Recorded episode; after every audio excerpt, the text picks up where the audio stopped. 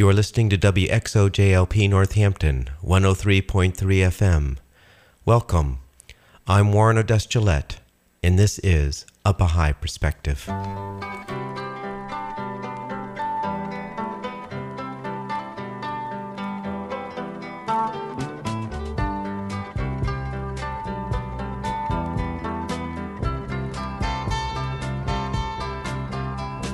A Baha'i Perspective is a radio program that examines contemporary issues based on the principles of the Baha'i Faith. On today's program, I'm going to play an interview conducted by Leif Hansen from his Bleeding Purple podcast.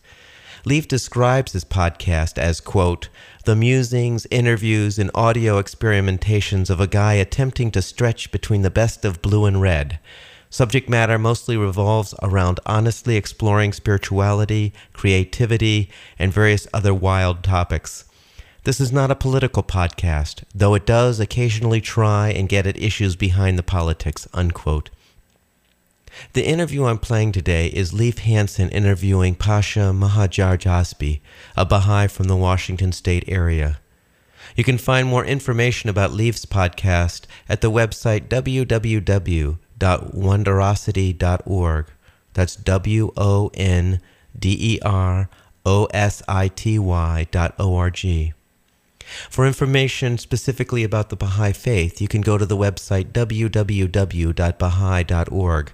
That's B A H A I dot O R G. Or you can call the toll free number 1 800 22 Unite. Here is Leif Hansen's interview with Pasha Mohajer-Jasbi. Would you like to tell us how you came to share in Baha'i faith? Well, it's it's kind of a long story, but I was raised a Lutheran. Mm-hmm. I didn't make it to um, confirmation class, much to my grandmother's dismay. I think we started confirmation maybe in, at 11 or 12 years old.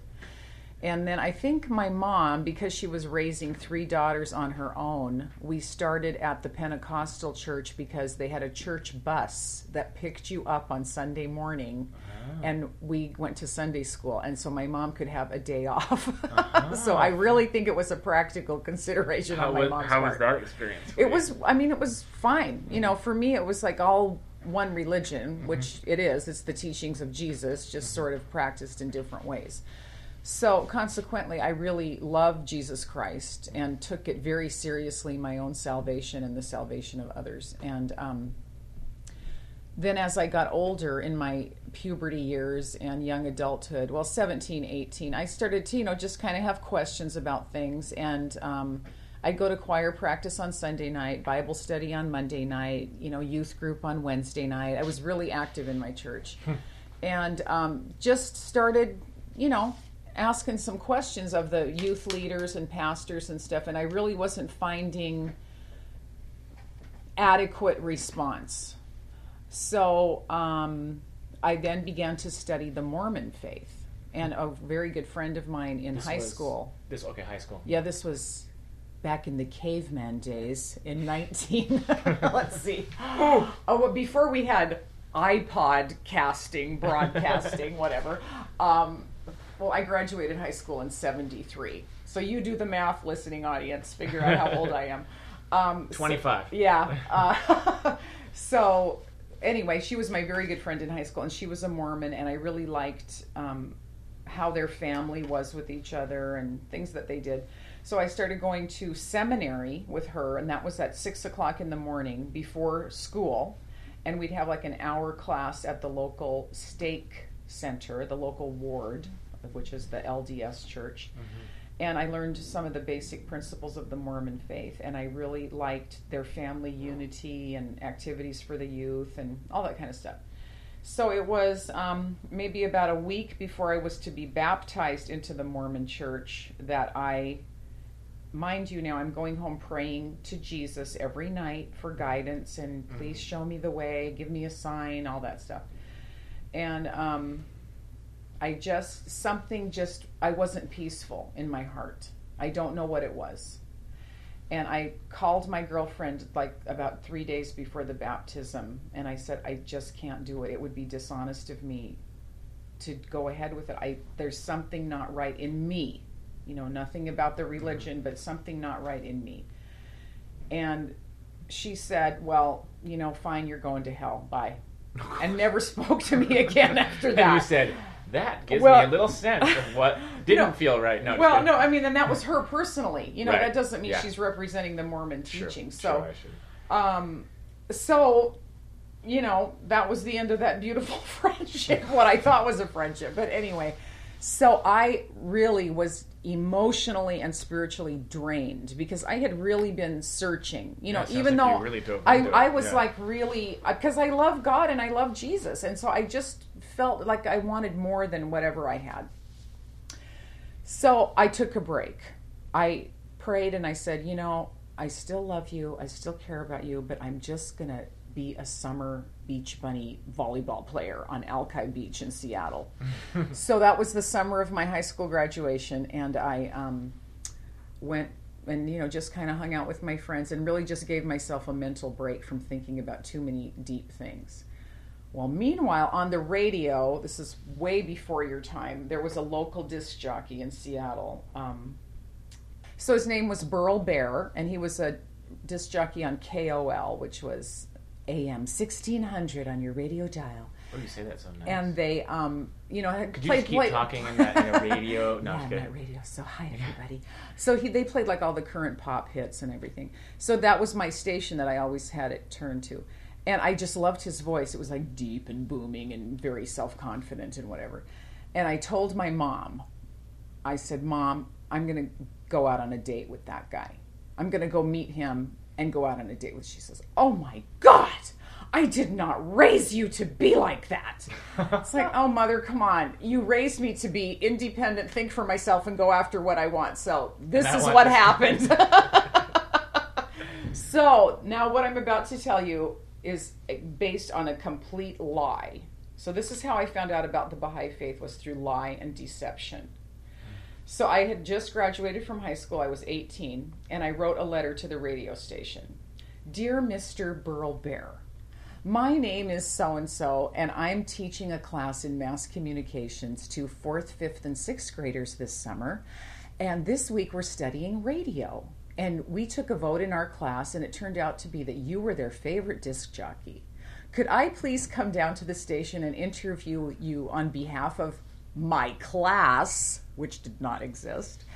And please let me know, you know, if that would be okay. That's And so awesome. my so my mom is like, "Oh my god, you're gonna go to jail! Oh my god, I can't believe Oh, it!" you You're told gonna-" your mom about Well, she was like, I was like, kind of, you know. So, mom, how does this sound? I was very open in my deceit. That's good. So she uh, she really was.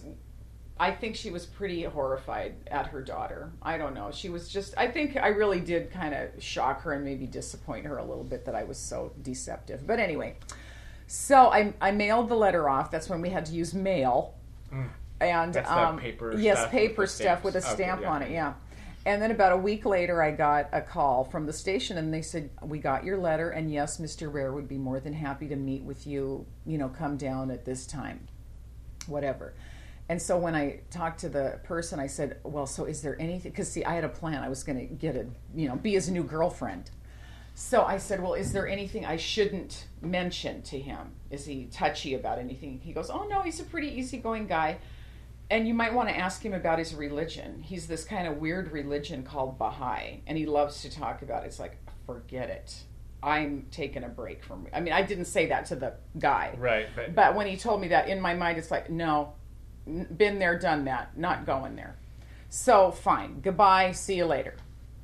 So now I have to go to work on all of my fake questions from my fake class so I can go do my fake interview. so I came up with like about 32 fake questions like how do you decide the format of the show?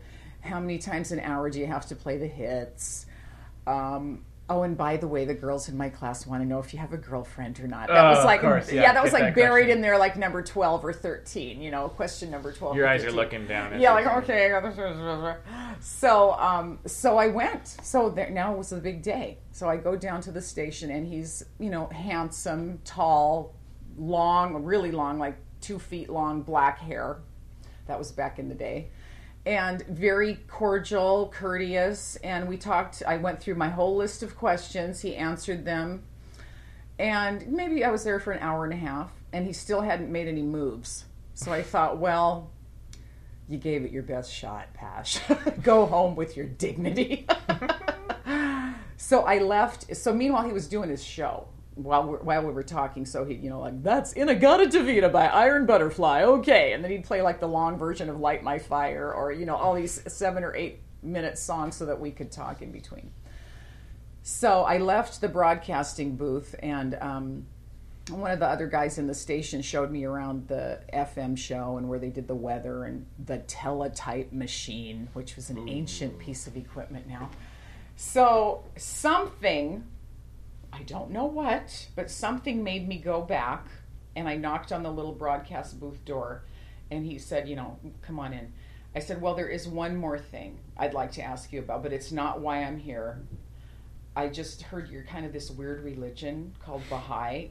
You know, what is that? And he said, Oh, come on in and sit down. Yeah, I think he was really ready to. And so I was there for five hours after that. Oh and he told me really like from the beginning, the inception of the Baha'i faith, all the way through to its current administrative order. Mm.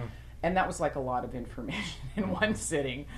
And I kept throwing these Bible verses back at him. Like, what about where it says this? Well, what about where it says that? And he would answer me very calmly and succinctly. And it's like, you know, the part that scared me was it made sense. Mm-hmm. And a lot of my spiritual education didn't make sense. Like in my mind, when I'd really ponder, well, like how could Jesus have died on the cross for me when he didn't know me? How were my sins washed away? I mean, like that, those kinds of questions mm-hmm. as a young person. Um, or why would people go to hell if they never knew Jesus? You know, how could they be held responsible for that? Because these were some of the teachings of my particular church. Right. I'm not really sure if they're the teachings of Jesus Christ. Right.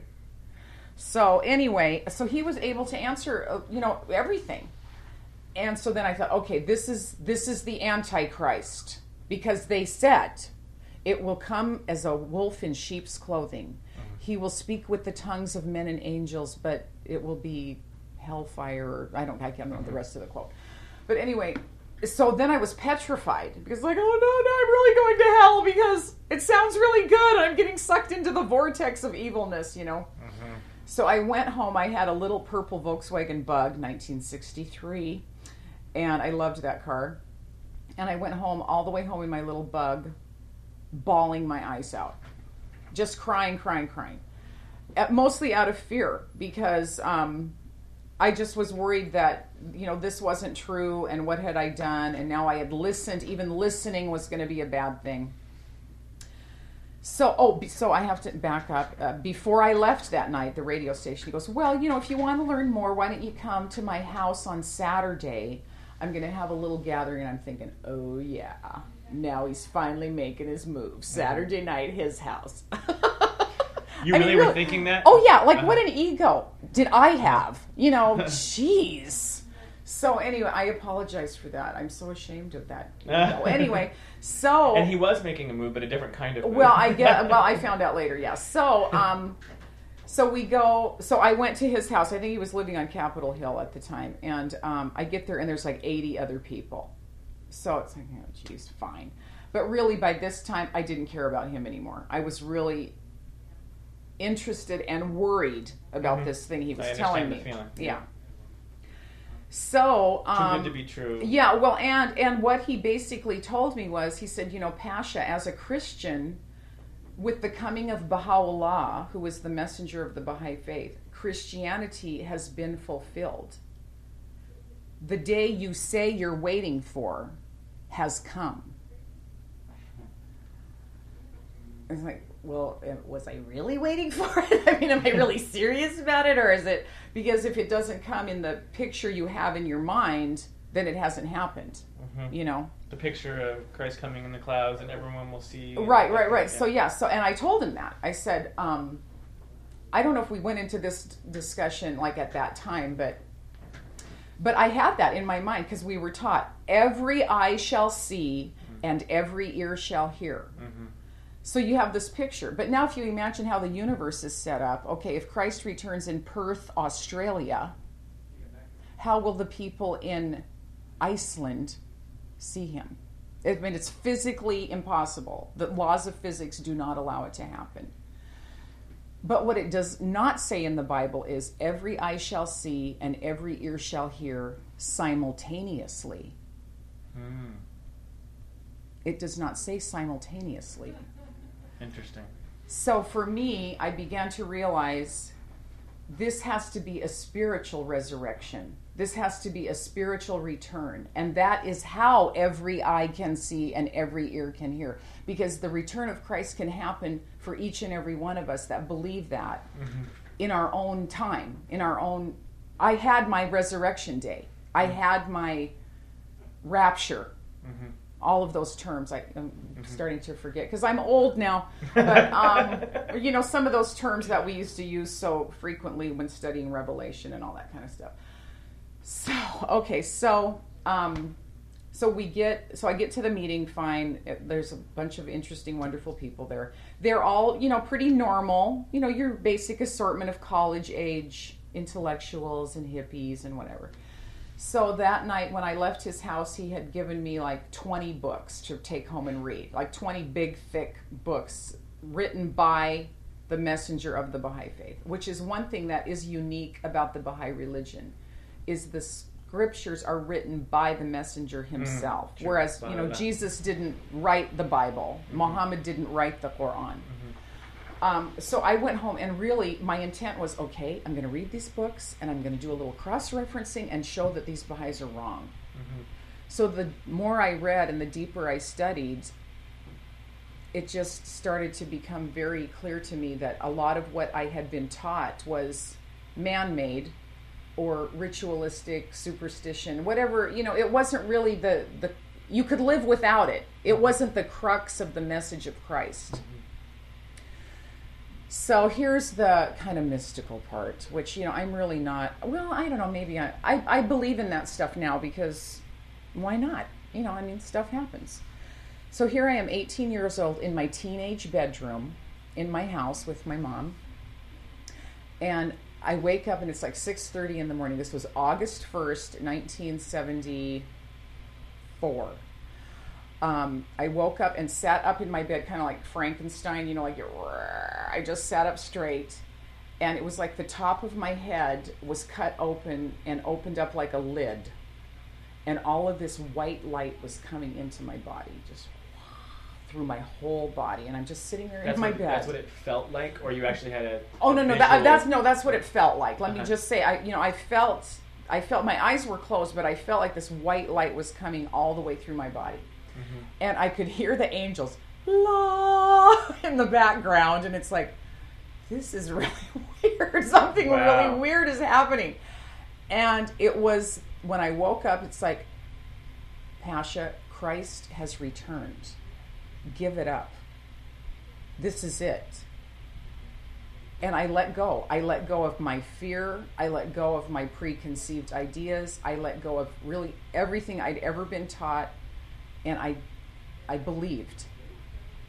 And Could you, um, I, well, I know it goes beyond cognitive and belief. Can you put into words what you felt like you believed at the time that Baha'u'llah was the latest incarnation? right was was uh, first of all the return of Christ, and it helped me love my Christianity more than I did when I was a Christian. It mm. helped it make more sense. It became so much richer and deeper for me mm. than what I was being taught in, you know, whatever, in the system as it were. Um, and I also I was afraid that I would lose Jesus if I became a Baha'i, mm. and I didn't want to lose mm-hmm. Jesus. Mm-hmm.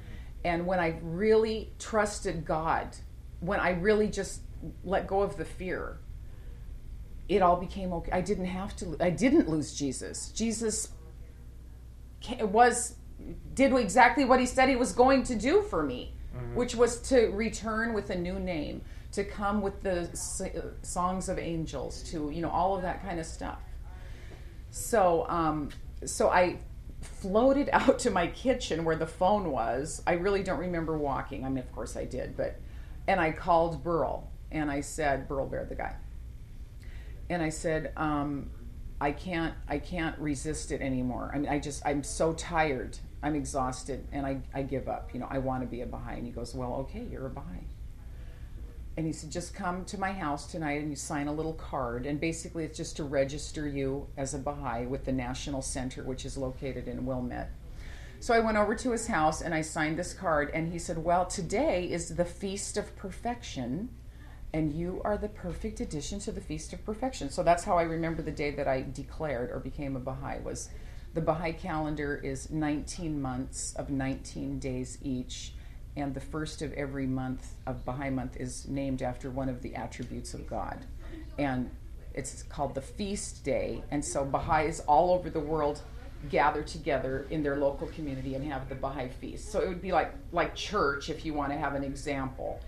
But because we don't have a building of church, wherever there's nine or more believers, we gather together and have the 19 day feast. Mm. So August 1st was the feast day, which I didn't know anything about the administrative order when I became a Baha'i. I just knew that Christ had returned. So that was So did you and he hook up that night? me no. so whatever happened to No, actually I found out later that he was lying to me. gay. No, he had a girlfriend. And they had they got married like within the next 6 months and she was darling and wonderful and all that stuff. But I didn't care about him anymore. Yeah. Christ had returned, so who need Yeah. Bear? So yeah, but I had told this story so many times to so many people, and they said, you know, have you ever told him? And it's like, no, I have never told him the truth about that night. So I finally told him like 15 years after the fact, and of course he was well married with children and all that stuff. And then he said, "Well, Pasha, it's good to know you came under the shadow of Baha'u'llah through lion DC. so it's like, you know, we all get there somehow. So That's that was awesome. my way. I love it. Well, you know, the Bible's full of stories of, of, of there's like, I think it's called craftiness, cleverness. When it's like good guys supposedly doing it, then it's cleverness. Yeah. It's bad people, then it's lying. Yeah. So it's like you just kind of Very resourceful. Yes, very, resourceful. very resourceful. You were a very resourceful, wise, crafty, wise as a snake. So then That I would've have to say, when I became a Baha'i, then my mom freaked out. Mm. So she wrote to Billy Graham. And About this now this is during the Hare Krishna era too. You know when there was a lot of Hare Krishna Uh-huh. people on the corners of Seattle. You know, dun, dun, dun, with their symbols and everything. And um, so my mom kind of she was a little confused. Even though I had explained everything, she just couldn't. She wasn't hearing me at all. Mhm. So she wrote to Billy Graham and asked him about the Baha'i faith. And their organization, I know it wasn't Billy Graham personally, but their organization wrote her a letter back that said, you know, yes, we're praying for many of those who have left the fold. We can recommend a couple of books Baha'ism and Other Cults by XYZ or whoever. Of course, written by a non Baha'i, I'm sure Yes. and um, some other book. And she she shows me this. She goes, "See, see, look at this. You're going to hell. You're going to go to hell." And I really I loved her more at that moment than I ever loved her ever. To that she I she loved me so much that she she really cared about me. Yeah. You know, I mean, You know, so- that's something that I think, you know, taking a little purple moment here, I think that what you just said is something that a lot of people could really learn from in that when they have pushy Christians, evangelical, you know, um, not, not always is this the case. Motives can be mixed. But a lot of times when they're getting that pushiness, when they're getting the sales pitch, when people seem really concerned, that it's not always a sale, it's not always um, that there often is motivated out of love and Mhm. genuine care because that belief system is Mhm. if you don't do this, then you know, and you really care for Mhm, someone, they're mhm. going to experience eternity apart from God. So it's it's neat that you have the compassion to look at that and th- that you saw it in that way. I think a lot of people could be helped if they saw the fear that is going on inside other people's minds and hearts. mhm. That's motivated. Well, and you know, in my mind, I I hadn't turned my back on Christ, Right. so it was like there was nothing really to worry about, Mom. Really, truly, I wish I could have comforted her, Mhm. but she she was not hearing me. She Yeah. couldn't, you know. And you know, a lot of times with anything, your family is sometimes the hardest to communicate. You know, share your most intimate things with because whatever they know you too well, or it's like you've got to be kidding me, not you, you know. Yeah. So I don't know why she wasn't hearing me. If it was, you know, based on her fear of my eternal life, or just that there were too many weird words that I Mhm. was saying, or the vocabulary, or you know, this came from the Middle East, but Right. so did So did Chri- Christianity. yeah, I mean, and so people did talk all about of the. Western religions, and I'm like, do you realize that actually Yeah. all religions there are Eastern no religions? Western, Yeah. well, native religions and stuff like that. And But Western yeah. Christianity can almost be a religion in itself, but we won't go there. and then that so that was around when you were 18, and so it, you've just been kind of growing in it. Has it been a up and down time as far as how much you really adhere and believe in it, or are there times, or has it been kind of all like just growing and getting to know more and believing stronger and stronger? my belief is always strong, but my fervor, you know, sometimes it's just enough to, like, rather than save the world, I'll just make sure I have dinner on the table that day for my family. Mm-hmm. You know, and that's my service to humanity for that day, literally. right. You know, or I've kept my kids alive for one more day. Yeah. you know, because we're crazy in this country. We're so overbooked and driving around and doing all that kind of stuff to really try to stay what is my primary purpose? What is my primary goal? And and i'm a kind of person i'm a really extreme person like yes i'm gonna go save the world! Yeah. meanwhile i've got 18 loads of laundry at home to do you know? So it's like teaching me to be practical. And one of the one of the teachings of the baha'i faith is moderation in all things including religion. Mm-hmm. Including religion so so fanaticism is not really a desirable quality but let me tell you the story of how i met my husband Yes. Okay, so so now I'm a Baha'i for a couple of years, and I'm participating in my local Baha'i community, which was like maybe 20 people. They were wonderful, and um, and I sing professionally. So my mom would go anywhere to hear me sing. So I was in this group with three other girls called the Tender Tones. Of course, I was the head tone. Um, and we sang stuff like the Andrews Sisters, like really tight four part a cappella harmony. So it was a big Baha'i holiday, Nowruz, New Year. And we were invited by the Seattle Baha'i community. I lived in Burien. So Baha'i communities are divided by uh, currently like civic boundaries, like, you know, Gig Harbor, Right, okay. Tacoma, whatever. So we were invited by the Seattle Metro Baha'i community to come and sing at their Nowruz party, which was at the top of the Smith Tower, a big skyscraper. Well, it's not big anymore, in uh, in downtown Seattle. So I said, Mom, do you want to come? We're going to sing tonight. She goes, Oh, I'd love to come. And I thought this will be good because she'll see lots of Baha'is. There's going to be like 400 people. She'll see there's grandmas, there's kids, there's moms, there's dads, whatever. So we went, drove downtown, we parked the car, and then we had to drive like five or six blocks. And my mom was really short. She's like five foot two, and I'm five foot eight for those in your listening audience. So when I would um, put my arm around my mom, she'd like come right to my armpit. So we'd be walking, and we were walking from our car to the Smith Tower, and the Hare Krishna people were on the corners. Like Oh, every no. every corner, every corner in downtown Seattle between our car and the Smith Tower. And so she's we're at the corner and she's just looking straight ahead because she was a good Lutheran woman from Minnesota. And she she wouldn't look around her either side to side. And I hugged her and I said, Mom, that's what you think the Baha'is are, isn't it? She goes, Yes, I'm sorry, I do. and I said, Mom, look at me. Look at them. Look at me. do you see there's I mean, you know, there's a difference, Mom. So we go we go to the place. So we go up the elevator and now the big party's happening. So I'm looking for my fellow tender tones to kind of group up and how, when are we going to go on blah blah blah. And across the room I see a tall, dark, handsome man. and it's not Burl. And it's not Burl. Who cares about him? I'm so over him. Anyway, so my mom saw this man too. And she grabs me. She goes, Who is that? Oh my god. I said, I don't know. And I like couldn't breathe. I said, oh, I don't know. I've never seen him before. She goes, he looks like Omar Sharif. Oh my God, he looks like Omar Sharif. It's like, mother. now, mind you, all of our life, she had raised three girls on her own. It's like, stay away from boys. Boys only want one thing. They're no good. They're this, they're that. Never use your money. Never drive your car. Never call boys. So she sees this man. She goes, oh, "Go meet him. Go, go, go find out who that is." It's like, "Mom, Go for what it. happened to you after Wow. all these years?" I was like, just shocked, shocked. So I didn't. I mean, it was just too.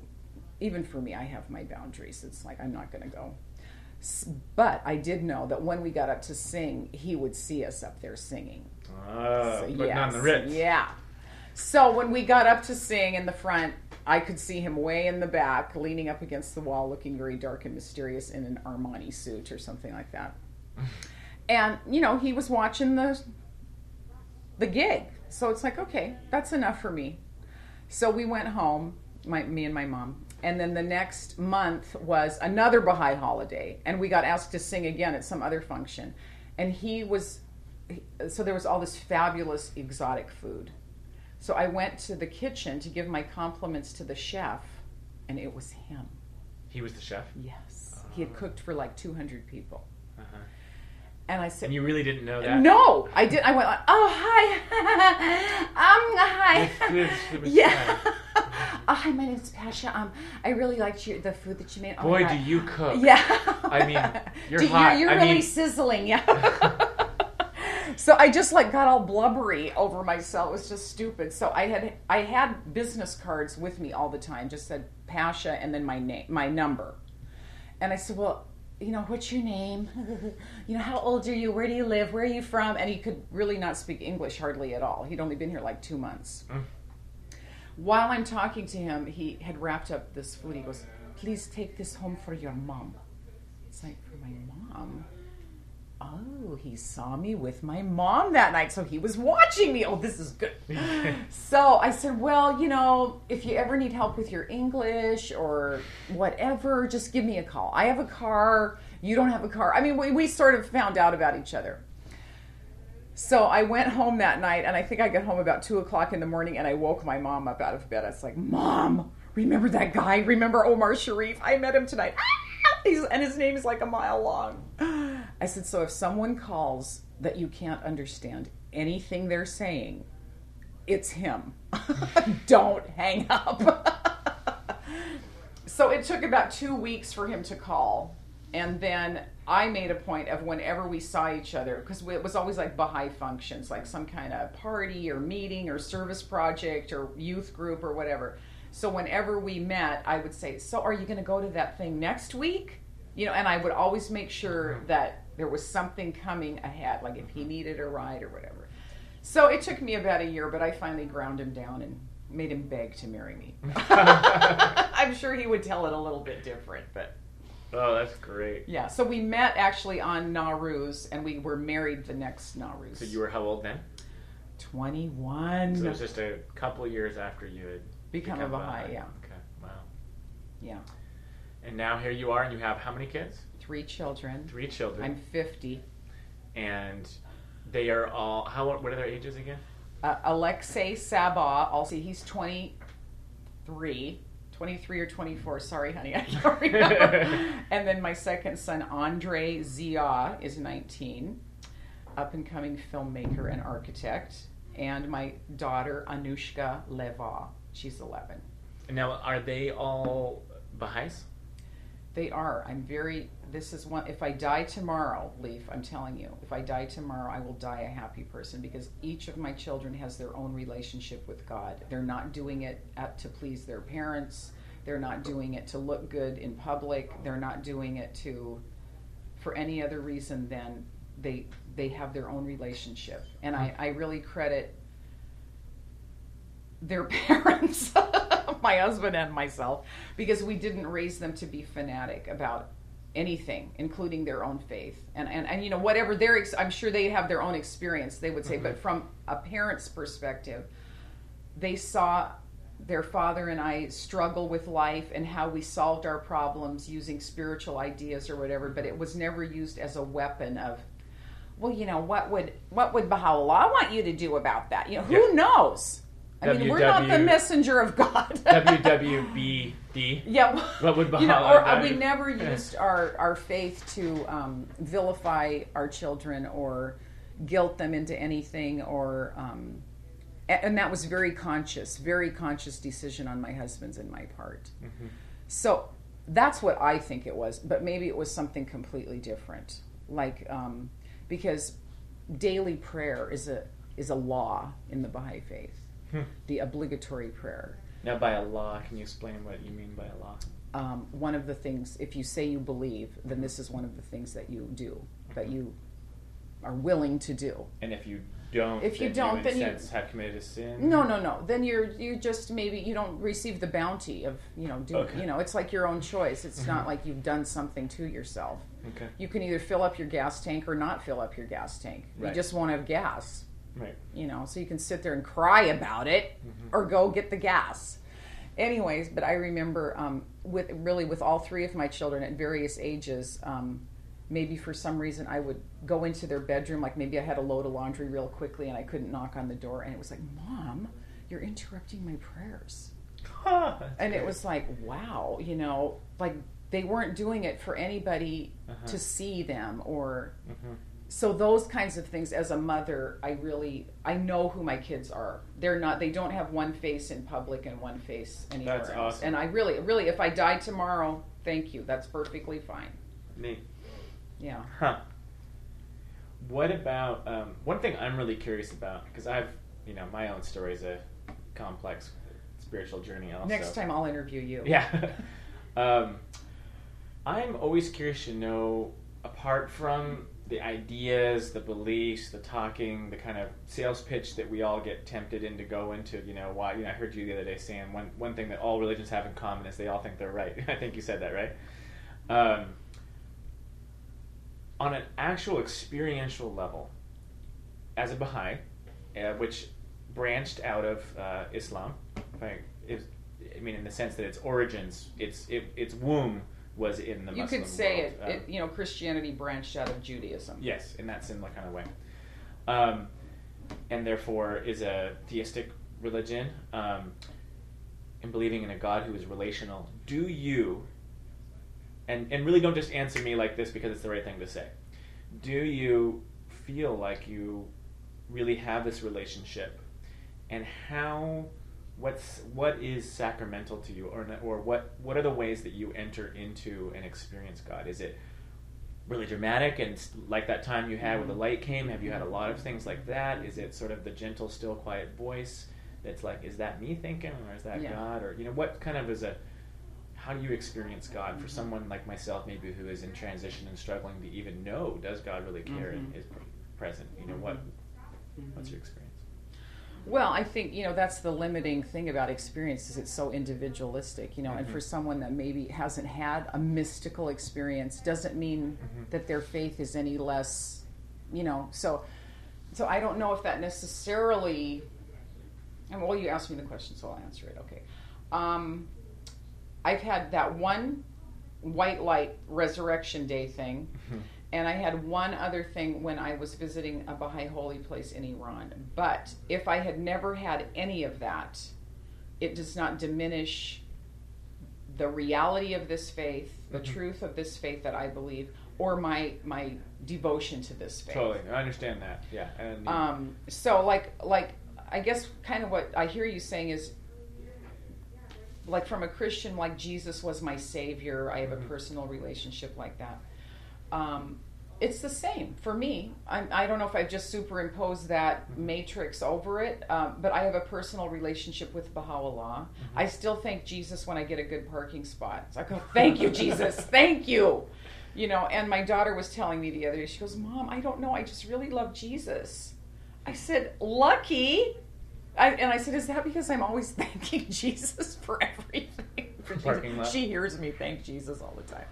Um, but I think part of it is what I was saying before is the daily prayer keeps you in spiritual contact. And you know, I see as a Western person who's like, "Hey, I'm independent. I'm on my own. I'm free. I'm a democratic society person."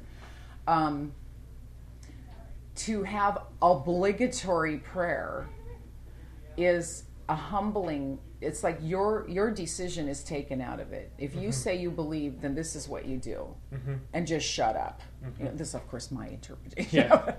um, but what also it is is as as a christian who was a lot of i had a, have still a lot of guilt and oh my gosh it was my fault and or let's blame somebody else or whatever um, it takes my emotion out of it like some days you feel worthy to pray and other days you feel like this wretch and terrible and i'm not worthy of god's love and i'm such a sinner or whatever the obligatory prayer erases all of that and you just pray regardless it Mhm. removes all of the roller coaster of emo You're just still on your roller coaster but it has nothing to do with okay but and you're still going to pray Right. What You comes know. to my mind is in a marriage, you could almost use a similar word in that, you know, hey, communication is going to be obligatory in our marriage. We, you know, if you're going to be married to me, you have to communicate with me daily. You're not saying you're, I'm going to get a divorce or arrest you if you don't. You're saying which the people marriage do Yeah, right, right. And, and in one sense, I guess if you completely shut off, then it's questionable does the relationship exist? But what I hear you saying in that sort of obligatory sense is that the relationship that you have and that's been, re- re- it's kind of like God as our lover says Mhm, mhm, exactly to stay The in this beloved, relationship, yes. you know, Mhm, we need to stay in contact. mhm, mhm. But I guess here's my little bit more difficult question, and let me just try and tweak it again. It's not so much the question of what are you saying to God and what are you doing and serving. I'm curious what you. This is a hard. how do i receive the message Yeah, and do or do how or do you and how is how is God's part in that relationship? You know, if you're the beloved, it's like, is it daily high times? Is it like desert? Hey, where the heck are you, Mhm. God? Um, Or Mhm. what? You know. all of it All of all it. of it at all times yeah i mean i think for everyone you know we just go through our basic human emotions every some days are up some days are down um, for me i there is a constant though i mean Mhm. that's that's the piece What's the constant? is is just knowing okay there there is a foundation i can go to whether i feel like it or whether i believe it even i i can depend on that foundation because that is the unchanging thing i'm the thing that changes What's the constant though? Is it a is, Is the, the- beliefs? the the spiritual teachings the truth the Uh-huh. reality of this word that that has been the same word Mhm. over thousands and thousands and 1000s Mhm. of years Mhm. and you know when christ said ye shall know them by their fruits Mhm. we have to see what has stood the test of time the spiritual truths the things that have inspired humanity for art and music and all of the things that have made us better as a human race are the truth Mhm. the things that are dragging us down is the lie or it's a distortion of the truth it's a distortion of the truth thinking you know superior inferior um, you know rich poor intellectual stupid you know all of those kinds of Mhm. things are so um, so for me personally yeah sometimes the reason i wash the dishes is because to be clean is is a virtue sometimes that's the only reason Mhm. and it doesn't mean that some days i just freaking don't wash the dishes so i don't know i don't know if i'm really you know i, I guess You are some. Let me. I'm gonna bring it really home. How's this? Right now, you believe, and I do too, but probably in who knows? Probably actually very similar ways. God, God, is right there. It's right there. It's right here in the room. in that plankton out in in the canal there That's yeah. right. hmm Do you feel, sense God's presence right now? hmm Well, I don't know if I was talking to you about flowers the other day. I mean, I'm like a flower freak. I used to be a floral designer, but you know, it's like, oh, she's a girl, she likes flowers. No, there's there's a quote in in the Baha'i writings that says something, something, something, and all the worlds of God. Oh yeah. A flower is a world of God. Uh, an eyelash. Uh, I mean, I really somehow for, recently, in the past three or four years, that phrase, "all the worlds of God," have been coming up for me. The world of the atom. You know, then you break that. Now there's another world to discover inside that. Now there's another. It's just, I don't know. I mean, I I just say, you know, if you don't believe in God, look at an orchid. Really look at that thing. Look at the geometry, the architecture, the Mhm. I don't know. I mean, Mhm. I just I run out of words. I can't. Mhm. You know, or or the place we live. You know, the Pacific Northwest. It's just we have every, the mountains. I mean, it just sounds so cliche, but No, no, no. It's true. but it really, you know, So all the beauty- worlds of God. The beauty that you see in creation, the. The and the Truths that you've beauty is the truth. The Mhm. beauty is the truth. Mhm. The ugliness is the distortion of the truth. Mhm. You know, so Hmm. so yeah.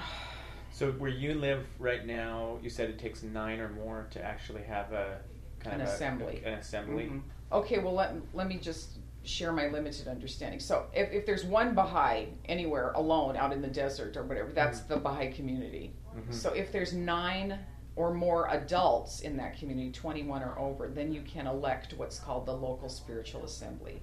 Okay. And then you have, but there are many people all over the world that are single Baha'is in isolated Right. areas, and that they're the community. Well, it, you know. for our listeners, if you didn't know, that the Baha'i faith is actually, apart from Christianity, the single most spread wo- religion in the world. So, Mhm. I mean, it's the most diversely spread amongst countries. And its publications are translated into lots and lots of different Yeah. languages, which I should know that number, but I don't. Over 200 languages, I think. Yeah. um, these children here, a lot of them are the only Baha'is in their schools, you Mm. know, from Spokane, Tacoma, Seattle, Yakima, whatever. So to come together and have a hundred Baha'i kids together, they Mm. they really need it. I'll bet they do. They need Yeah. it and they love it. You lot. know, because it's it's lonely. You Yeah. know. Do they? I noticed that a lot are of, you know, a, um, an ethnic background, probably Persian, as that's the, mi- The majority birthplace. birthplace. Um, is that in the Seattle area still sort of demographically much higher than sort of your typical Anglo-American, or? Because the Baha'i faith began in Iran, the country of its birth. The, the largest concentration of Baha'is at one point was in Iran. I do not know if that's still true because of all of the persecution that's been going on in Iran with the Baha'is. I think um, maybe, I can't, re- I don't want to say what other country may have overtaken the population, if it even has at all. But um, so there's been a lot of movement of the Persian Baha'is throughout the world, and many have come to the United States. So consequently, there's there's quite a population in in a, I would say a lot of the major cities. Okay. I can't remember exactly right now, but in the last conversation I had with some Baha'i friends, um, framing of what happened on the cross and what the, the nature of um, of salvation and what happened on the cross um, seemed to vary somewhat significantly from um, traditional quote unquote Christianity. And that would obviously be a since it's as you call it the crux literally means the cross um, what is your understanding of a bahai's perspective of what happened on the cross and why so take whichever question you want to do first by the way for the for, Uh for the oh, time listeners for me to go to archery now. she just fainted I- i'm trying to uh, yeah. Oh man! Wow, those are sheesh. Um, okay. Well, so you tell me what you think the cross. Re- refresh me. Okay, I would have this. I, I don't. This is not my perspective of the cross, but I'm gonna. Tr- I'll try and rephrase what I understand. Okay. Um, a more traditional Christian understanding of the cross is. Traditional Christian understanding of the cross in America and in this last thousand years is takes a what would be called a penal substitution understanding of the cross in that humanity kind of like a court system humanity had this debt that um, it had to pay God because of its sins, and that it could not repay that debt because we're imperfect, and it needed the perfect sacrifice. And that built off of the Jewish understanding of the sacrificial system, and that Christ, uh, which sort of foreshadowed that, and Christ as the Lamb was Mm. that final sacrifice, perfect sacrifice to God. So um, God needed the sacrifice because God couldn't like us and couldn't accept us because of our imperfection, and only through the blood of Christ, which gets complicated when you try and ask Mhm, Christians what that mhm. really means. You know, was it a sacrifice to God or to the devil or to Mhm, humanity? Who got paid off? A Mhm. debt was paid, and when one believes that and trusts in that um, payment, that one is then made right with God, justified with God. So through him we are washed clean. Something like that. I'm trying to Yeah. remember There's some lots of of the different phrases. Yeah. And and you know, a lot of Christians I think just say the phrases and when you're honest with them, they don't really understand that's where I was. It's Right. like I got to a point where like, wait a minute, now let's just really break this down grammatically or whatever. Right. Okay, but what what I kind of heard when you were talking to me was like God could not accept Right. So there's something God cannot do. Good I mean, puzzle, let's let's talk about that, shall we? Or they would maybe say God could, but the only way God could would be offering the sacrifice, and that's why it had to be made. Okay, so this is like finite minds Yeah. trying to confine the infinite, really. Yes. We're trying to confine so that it makes sense to us, maybe. Because there's there's a phrase, and I, you know, really, we're really encouraged in the Baha'i faith to memorize, memorize, memorize, and so now I'm paraphrasing grotesquely, but there's a phrase that something to the effect of, no matter what name or praise I give to thee, that's not what you are to, uh, talking about God. No, I can praise Thee for every minute of every day of every year of my life, and it's it will never be enough. No matter what I say, powerful, counselor, omnipotent, omniscient, it's not what it is. It's so much. I, even if we say bigger, it's so much bigger. That's still a, a Right. you know, it's Yeah. it's a limiting word. Right. So no matter what we say, that ain't what it is. So it's Baha'u'llah talks about that God is the unknowable essence. He will he has been and will forever be veiled before the eyes of mortal men. And it's only through his manifestation that we can understand this this idea and we and we still can't understand. You know, we have we can only understand so far. So, yeah. So, so the whole idea of well, God couldn't accept this unless it was done X, Y, Z way. Mm-hmm. That's one part that I have issue with now as a Baha'i. Um, another part is the crucifixion itself, as everyone knows, is you know being hung on a cross was very common. So that act in itself was not unique. I mean, that was the common way to, you know, kill, Kill people, people, execute yeah. people. So, what? So, in that sense, Christ was no different than whoever else was hanging on a cross physically. Um, the the thing that made Christ different was not really his birth, not really his death, but his life and the teachings that changed the face of humanity. That's the living Christ. That is the living Christ. Mm-hmm. The death was a moment in time. That doesn't necessarily help me today. What mm-hmm. will help me today is his teachings, the life giving spirit, the water of life, the bread of life. Mm-hmm. All boy, I haven't said these things in a long time. I remember they're still back there in my brain. So, so the I know there is a lot of emphasis in Christianity on the birth of Christ and the death of Christ, but philosophically, you could argue either if you took both of those away, would it diminish the position of Christ?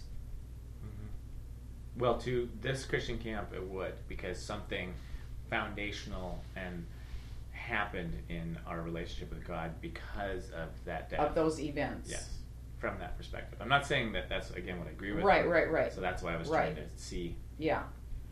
Um, yeah, now, and see, for me, doesn't matter to me how he was born, how he died. What, what the truth of him is his life and his teachings. That's what changes my human heart and my, gives me motivation to, you know, the fact he was hung on a cross, well, so were thousands of other people. So that physical action itself is not necessarily the thing that distinguishes Christ for me.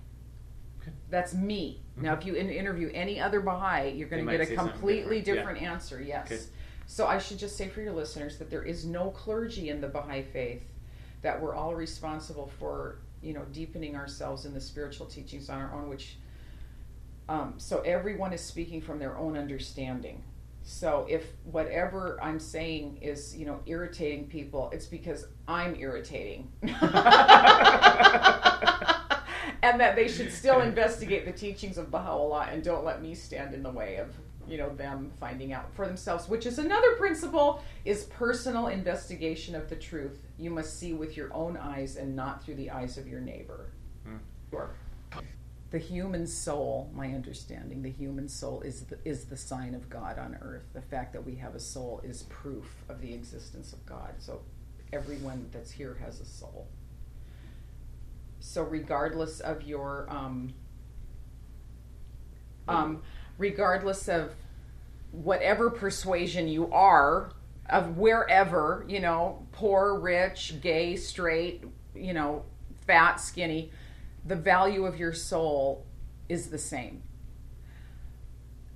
Because as Baha'is, we believe that the teachings of Baha'u'llah and our purpose for living on this earth is to create an ever advancing civilization. There are certain uh, codes of conduct and behaviors that are beneficial to humanity as a whole. And we, and we have to, Baha'u'llah talks about let your vision be world embracing, not just your neighborhood, not just your little house. Thought, but we do have to put a pause to this now. Um, and I hope you've enjoyed the show. And uh, thank you so much, Pasha. And I just, uh, when I think of your name, Pasha, I definitely think of someone who's very passionate and uh, who has just been really fun talking with you. And I hope that we get to continue to talk. Well, thank you so much. It's been a pleasure. Wow, that was a great interview. I learned a lot. Really fascinating lady, Pasha, and uh, I hope to get to have some more times talking to her. I've always been drawn in some ways to uh, the Baha'i faith, uh, its inclusive nature and the way it sort of endorses that God has been present in all places and cultures and speaking to people. And um, I only know a tiny bit about Baha'i, so but it definitely draws me to learn some more of these people that have been here over this weekend. Some of the kids, particularly, uh, stand out as just amazingly mature and uh, educated and kind people, and uh, just a really good sparkle in their eyes that I trust. So it's a good thing. I hope you enjoyed that interview with Pasha Mohajer-Jasbi by Leif Hansen from his Bleeding Purple podcast. You can find more information about Leif's podcast at the website www.wonderosity.org. That's W O N D E R O S I T Y dot O R G. If you want information on the Baha'i Faith specifically, you can go to the website www.baha'i.org. That's B A H A I dot O R G. Or you can call the toll free number 1 800 22 Unite. I hope you'll join me next time on a Baha'i Perspective.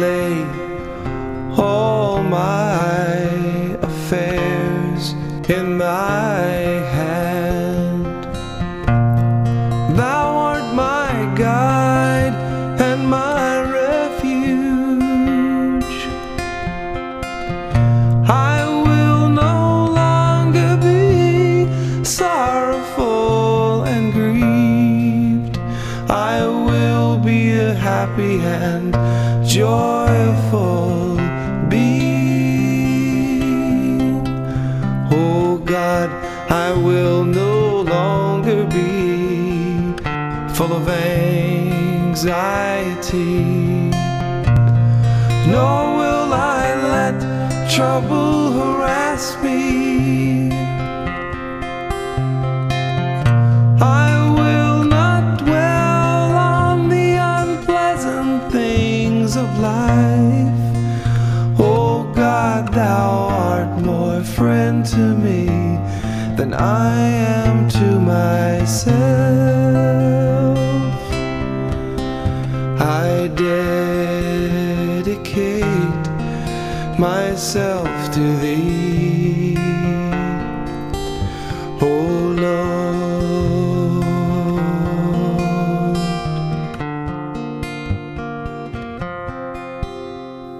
are listening to WXOJLP Northampton, 103.3 FM, your Valley Free Radio station.